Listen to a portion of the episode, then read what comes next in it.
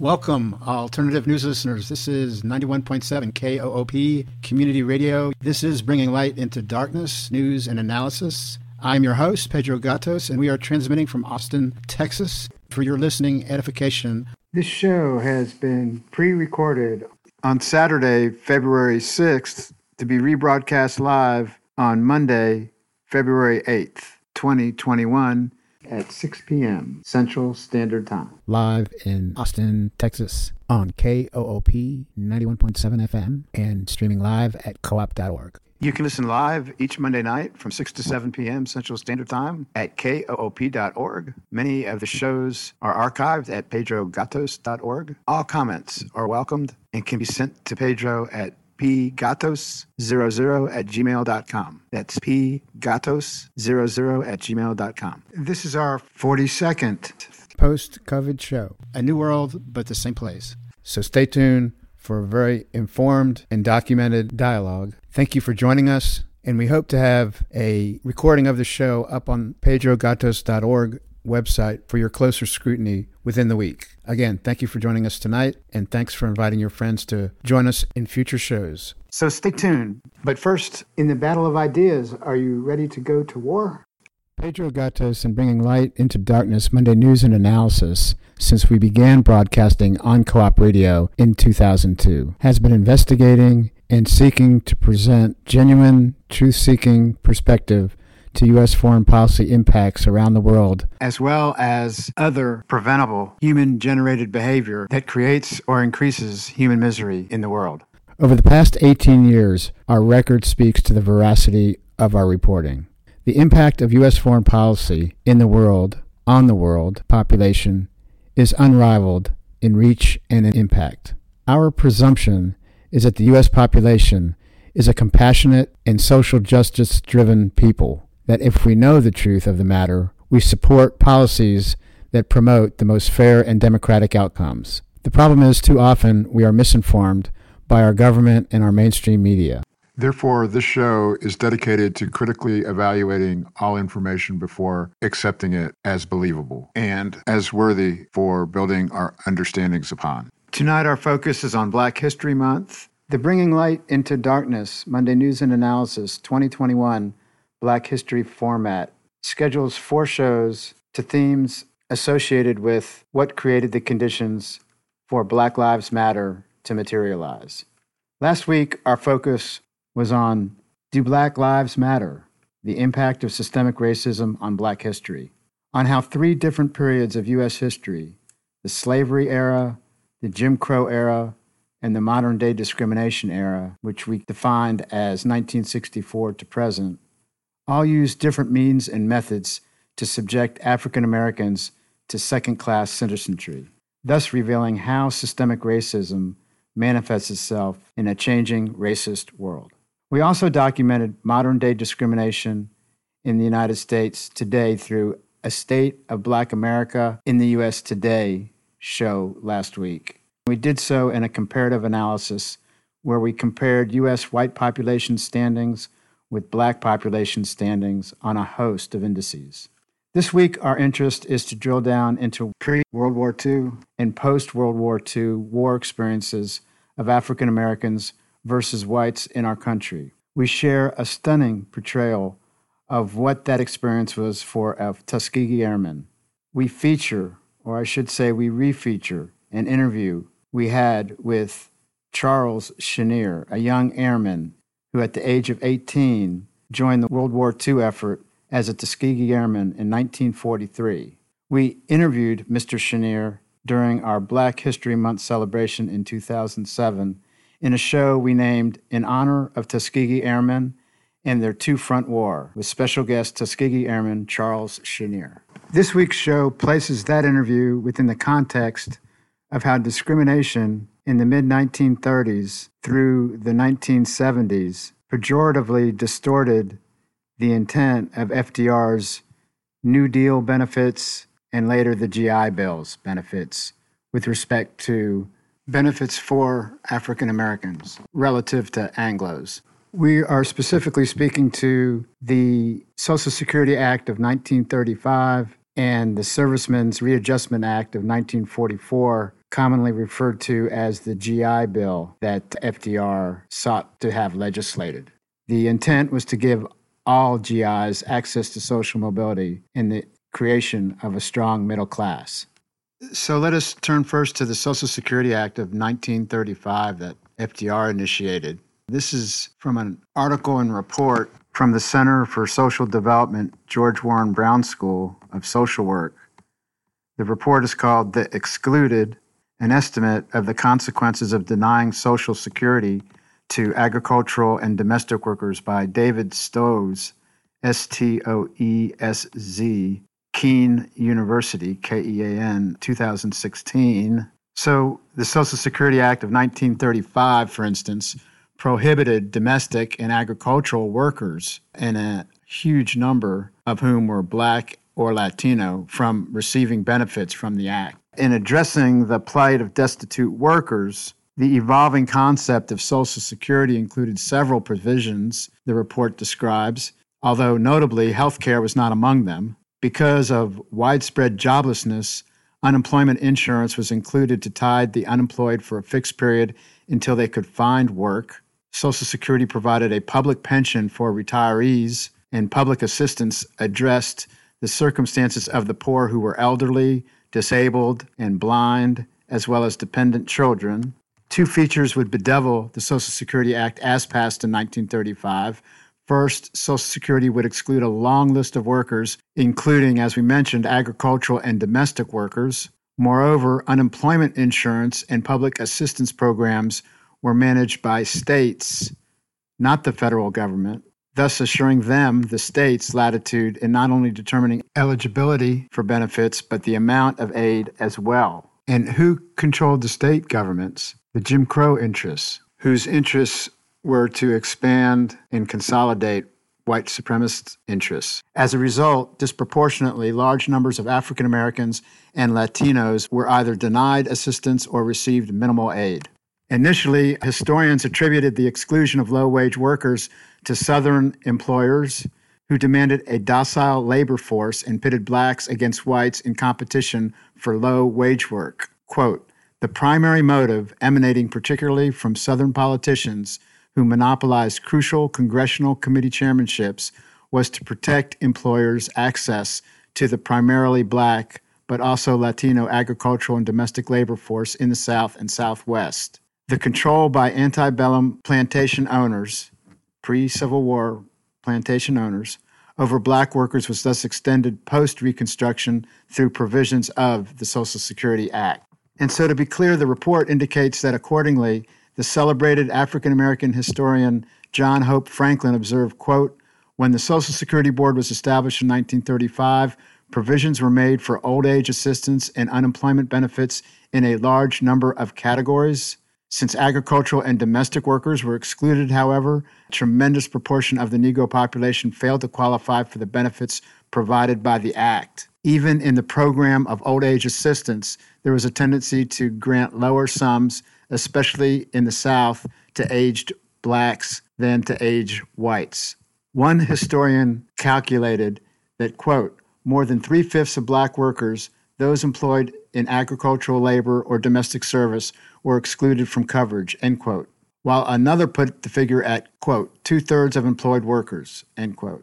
Again, these citations can be found in the resource that I documented earlier in this segment. So when we turn to the GI Bill of June 22nd, 1944, we rely on some sourcing from three different sources. The first is an article called The GI Bill Open Doors to College for Many Vets, but politicians created a separate one for blacks.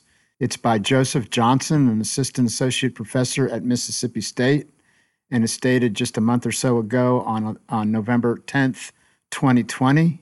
He indicates that President Franklin Roosevelt signed the GI Bill into law on June 22nd, 1944. It laid the foundations for benefits that would help generations of veterans achieve social mobility formerly known as the Servicemen's Readjustment Act of 1944, the bill made unprecedented commitments to the nation's veterans. For instance, it provided federal assistance to veterans in the form of housing and employment benefits and of all the benefits offered through the GI Bill, funding for higher education and job training emerged as the most popular.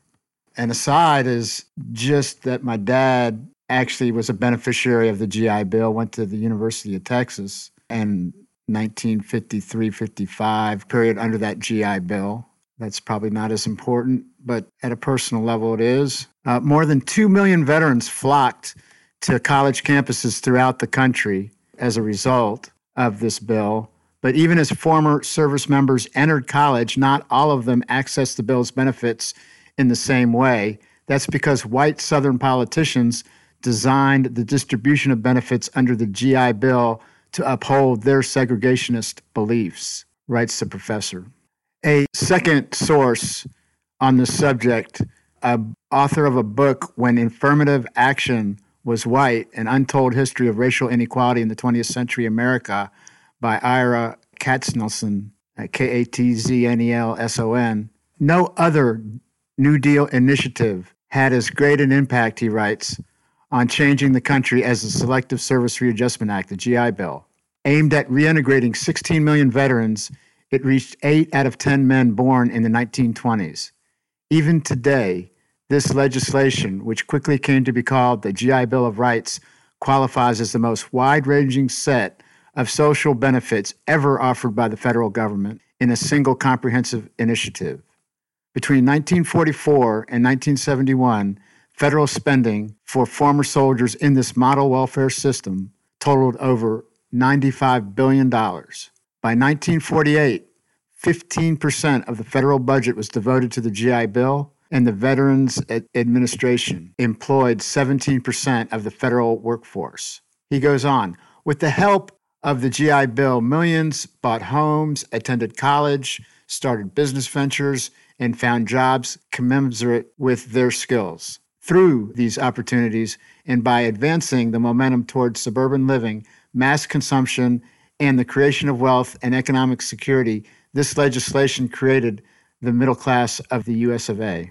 No other instrument was nearly as important, the author argues. He goes on April 12, 1995, on the 50th anniversary of FDR's death in Warm Springs, Georgia, Bill Clinton had this to say regarding the GI Bill. FDR's most enduring legacy was not Social Security or any other landmark bill, but the quote, vision most clearly embodied in the GI Bill, which passed Congress in June 1944, just a few days after D Day, which gave generations of veterans a chance to get an education, to build strong families and good lives, and to build the nation's strongest economy ever, to change the face of America. The GI Bill helped to unleash a prosperity never before known, according to President Clinton. So, the consensus representation of the GI Bill in American history is that it raised the entire nation to a plateau of social well being never before experienced in U.S. history. End quote. But this really is revisionist history of sorts, because the truth is it raised the well being of white families to a plateau of social well being never before experienced into a strong middle class America status, but at the same time, it left blacks behind, increasing the already great racial wealth divide. So, written under Southern auspices, the article states the law was deliberately designed to accommodate Jim Crow. Its administration widened the racial wealth gap, the country's racial gap. And then finally, in a 2006 article, The Inequality Hidden Within the Race Neutral GI Bill, by Shannon Luders-Manuel. This was back in 2017, September 18th. This article was in the Journal of Blacks in Higher Education. It details the advantages and disadvantages the black population faced when putting the GI Bill to use. Edward Humes, H U M E S, writes Black veterans, and I quote, Black veterans and their families were denied their fair share of the multi generational enriching impact of home ownership and economic security that the GI Bill conferred on a majority of white veterans, their children, and their grandchildren. End quote. Such an imbalance went against Roosevelt's intentions, as he had purposefully created the first social legislation that did not discriminate on the basis of race, the author writes. Much of the disparity in the dissemination of GI benefits came from the efforts of Representative John Elliott Rankin, a congressional segregationist of great influence who argued for the bill to be, quote, a matter of local control and states' rights. In many parts of the United States, this allowed veteran administration counselors to push black veterans into vocational and trade schools instead of academic institutions. Quote, the counselors didn't merely discourage black veterans, they said no. No to home loans, no to job placement except for the most menial positions, and no to college except for historically black colleges maintaining the sham of separate but equal. According to this writer Humes, 28% of white veterans went to college on the GI Bill, while only 12% of the black veterans did so. So you can do the, the math, that's almost two and a half times less. Anyhow, this John Elliott Rankin, this representative John Elliott Rankin, a staunch, was a staunch segregationist. He chaired the committee that drafted the bill. From this position, he ensured that the local veterans administrations controlled the distribution of funds. This meant that when black Southerners applied for their assistance, they faced the prejudices of white officials from their communities who often forced them into vocational schools instead of colleges or denied their benefits altogether. And then finally, Shannon Luders-Manuel writes in the article, The Inequality Hidden Within the Race Neutral GI Bill says while the bill itself was progressive, much of the country still functioned under both covert and blatant segregation. Therefore, when blacks did receive thorough training, they still weren't considered for positions that matched their skill set. Humes writes, quote, 86% of the skilled, professional, and semi-skilled jobs went to white veterans, while 92% of the non-skilled and service positions went to black veterans. Blacks were also pushed away from GI sponsored home loans, which enabled white veterans to own property that they could then pass on to their children and grandchildren. In the summer of 1947, 3,000 VA home loans were issued in Mississippi, with only two of those loans being granted to black veterans. On the positive side, the GI Bill, the article concludes, did boost the black middle class in unprecedented ways and would pave the way for the civil rights movement. The resulting legislation of the 1960s put veterans and civilians one step closer to equal treatment under the law, supposedly. In other words, arguably, you can say the GI Bill boosted both whites and blacks into the middle class. However, in reality, if the boost is significantly greater for whites than blacks, in actuality, the great racial wealth divide expands rather than constricts the inequalities that desperately to this day need our attention and rectification. So, when we return to our summary from last week's show, where we discussed the first phase of the disenfranchisement of African Americans being directly correlated with slavery, it was crystal clear that African Americans since and before 100 years before the forming of our country or the founding of our country in 1776 were disenfranchised through slavery. And through slavery, they were robbed of all capacity to, to accrue any amount of wealth. In today's show, so far, at least part one,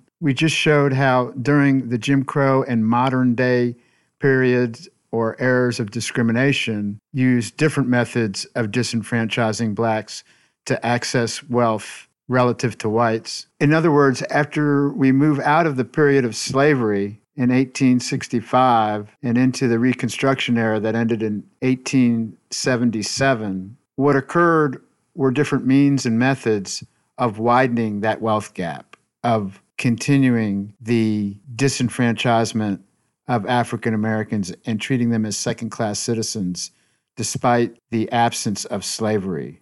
Last week, we augmented the historical record with the recognition that black codes and convict leasing that occurred during this post Reconstruction period was just another form of slavery in post slavery America. As you read your history, you'll see following the Civil War, the 40 acres that were promised to all African American freed slaves was reneged on by the U.S. government, Andrew Johnson, following Abraham Lincoln's death.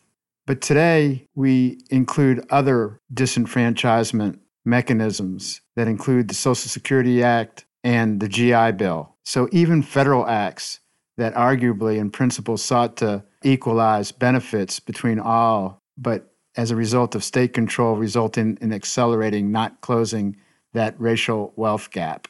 This is what brings us to the current dynamic that promoted, I believe, Black Lives Matter movement was the continuous recognition that this is systemic, systemic racism, as Dr. King alluded to in his last few speeches. So, as the second portion of the show, we wanted to dedicate to Charles Chenier, who recently passed away within the last year or so or two. I had the great, great honor of of visiting with him on a number of occasions by phone and having Charles Chenier on Bringing Light into Darkness back on February 7th, 2007, was our show. Mr. Chenier was born on October 27th, 1924, and passed on September 23rd, 2018. The honor of visiting with them was captured in these three segments the first segment we'll get to in just a second, but the U.S. Army Air Corps had been limited to white personnel since its inception in 1907. The Army officer corps included a predominance of men from the South, essentially the old Confederate States of America during the Civil War. The belief that blacks were inherently inferior to whites was widespread across much of the United States, and particularly in the South, where segregation was still common. Uh, in fact, Southern military men had helped to write an Army War College study in 1925 that concluded black troops were, quote, mentally inferior and barely fit for combat. But Charles Chenier, he was featured in an article called A Creole World War II Hero. This is back in 2017. And it just indicated the very minimum number of Tuskegee Airmen that were still alive at that time. And as part of the celebration of Black History Month in 2007, Bringing Light into Darkness had the great pleasure of interviewing Charles Chenier, and we basically named the program after his own experience of having to fight two wars. One was against Nazi Germany in World War II, and the other was the longest ongoing war in our nation's history, namely racism right here in the United States of America.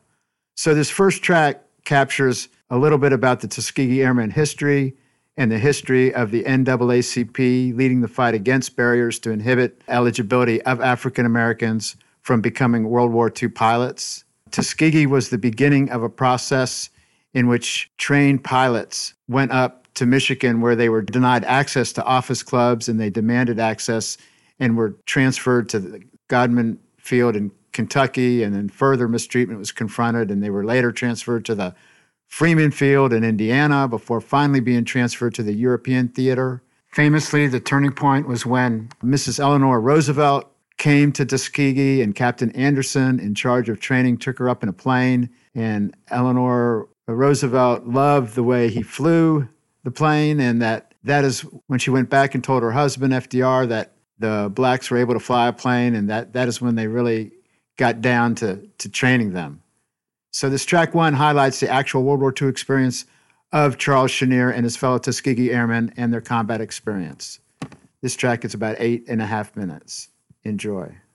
Okay, we are with Mr. Charles Chenier. He is a former Tuskegee Airman, and he was born a few years ago in 1924. And at age uh, 18, he was drafted and became a member of the Tuskegee Airmen. It's a great privilege to have you on the air. This is Black History Month, and so we thought it would be really neat to visit with a real American hero, a former airman that fought two wars, fought in World War II, and also fought the barriers that all black men and women faced um, during that time and, and still face a, a certain degree today. So I want to uh, welcome you to Bringing Light into Darkness, and thank you so much for, for joining us. And let me just start off by asking you if you can share with us, take us back to the 1940s. I guess you, you, you were actually drafted in, in what year, sir? February of 43. Okay, okay, February 43. And did you immediately be, become associated and deployed to the Tuskegee uh, Cadet School? Is that where the cadet school was in yes, Tuskegee? In Tuskegee, Alabama. And actually, for our listeners, just so that they know, the first class of Tuskegee Airmen that enlisted. The first aviation cadet class began in 1941, and they actually completed their training nine months later in March of 1942. And out of the 13 that started, five were successful. And it was interesting when I was doing a little research that, according to the Wikipedia, it was not such an easy task to be successful there. That prior to Tuskegee, there was no military pilots that had been African American. However, there were a series of legislative moves by the United States Congress, and in 1941 it forced the Army Air Corps to form an all black combat unit. And this was much to the War Department's chagrin. Uh, in an effort to eliminate the unit before it even began, the War Department set up a system to accept only those with a high level of flight experience or higher education that they expected would be very hard to fill. And this policy backfired when the Air Corps received numerous applications from men who qualified even under these restrictions. But before we turn to Mr. Chenier, we need to take a quick break for the cause. This is 91.7 KOOP, Hornsby, Austin. This is Bringing Light into Darkness with your host, Pedro Gatos, with our esteemed guest, Charles Chenier. We'll be back right after this.